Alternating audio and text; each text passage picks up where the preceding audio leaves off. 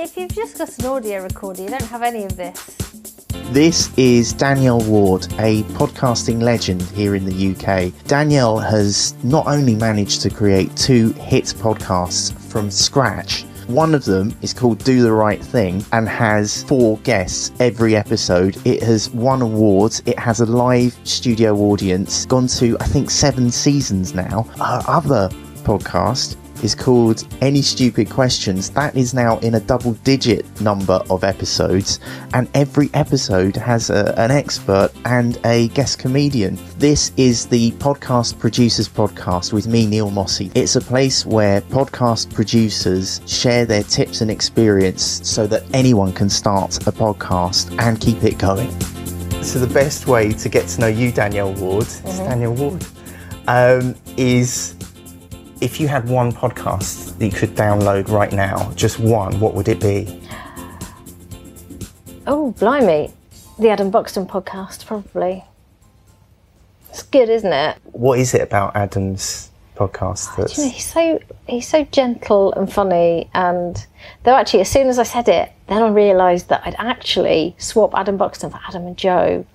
I think. I love it. I love I, I really love his solo podcast, but actually thinking about it, the Six Music, because I listened to the Six Music show Go Out, so I don't really think of it as being a podcast. But actually, that when I afterwards when I went back and revisited the podcasts, which have extra bits on them, the Adam and Joe podcast from Six Music was really, really brilliant. It's the chemistry, I think. I think that's what makes podcasts work. Not all of them need it. Some of them are just one person talking to different people, but from my experience of the stuff I've done, I think people really buy into the relationships. You're not a fan of just one person just gobbing off for an hour? I don't think I've ever listened to a podcast that is just one person talking. I don't even know how that would work. Do they just talk? Yeah. who were they talking to? With this, there's this guy Jocko Willink who is a Navy SEAL yeah. who um, is taking his Navy SEAL experience into the world of self-help, and he seems to manage it quite well. Really? It's yeah, it's. Um, but I, I, think you need to be probably as intense as him to be able to pull that off. I. I think I'd run out of steam. I don't think I'd be able to do it either. It's what I've always. So I used to really, I still do. I'd love to be a radio presenter. I've always loved that I did it at university. It's the thing that I've always wanted to do. That's why I got into comedy is because I wanted a radio show, but I wanted a proper radio show with music, not Radio 4. I wanted like the sort of when Lee and Herring used to do their shows on Radio 1 or Armando Iannucci. But I always thought, I'd never imagined it just me. I always thought there would be a co host. I think you need someone to bounce off. I need someone to bounce off. The podcasts that you've done seem to be quite well structured rather than just a chum cast. Yes, because I like formats.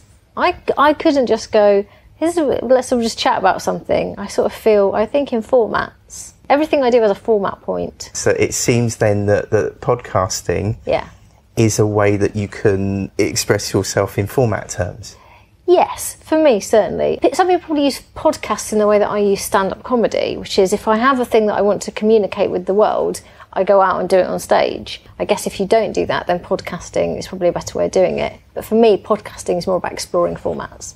Who are you and what is your role in the podcast universe?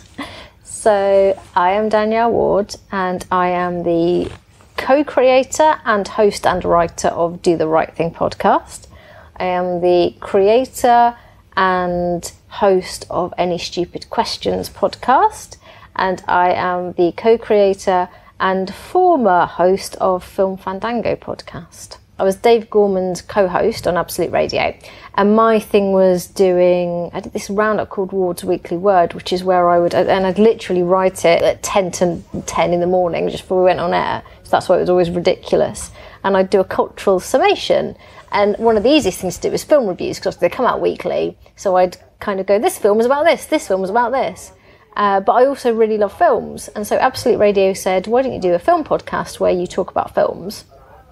But I didn't want to just do new releases because that means that then you have to go to the cinema all the time. And also Mark Kermode sort of has that nailed down. So I did a, uh, a podcast where we talked to people about their favourite films.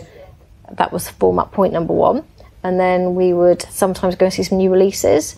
That was another format point. It was just a chance to talk about films that we love, but rather than it just being like, oh, I like films, you like films, let's talk about films, it felt like it needed more than that.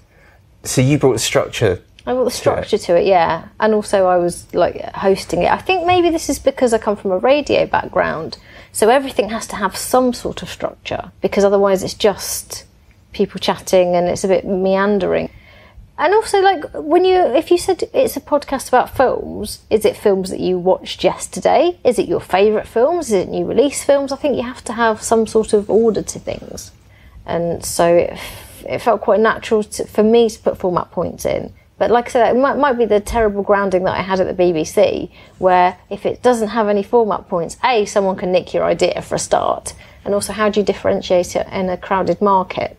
That's not what I was thinking when I started doing podcasting, but I guess that is, is an instinct that was there. What were you thinking? Because you had already developed formats for Radio 4. Yeah. You'd already been on something that could be called a podcast yeah. that was from a radio station. Yeah did something then give you a leap or a ping or an idea or a light bulb that you could do this under your own steam? It was the frustration of waiting for things to get picked up by Radio 4. So I had a format in with Radio 4 that was a really good idea, and from the initial treatment, so the, the piece of paper with all the ideas on it, to it getting a series took three years, and in that time it didn't change a bit because it was a really good format. But it had to go through all these hoops and, and it was just so frustrating that Ben Walker, who was also a radio producer, um, said to me, I really like, I think it's a really good idea. Why aren't they, why haven't they picked it up? What's going on? And I was like, I don't know.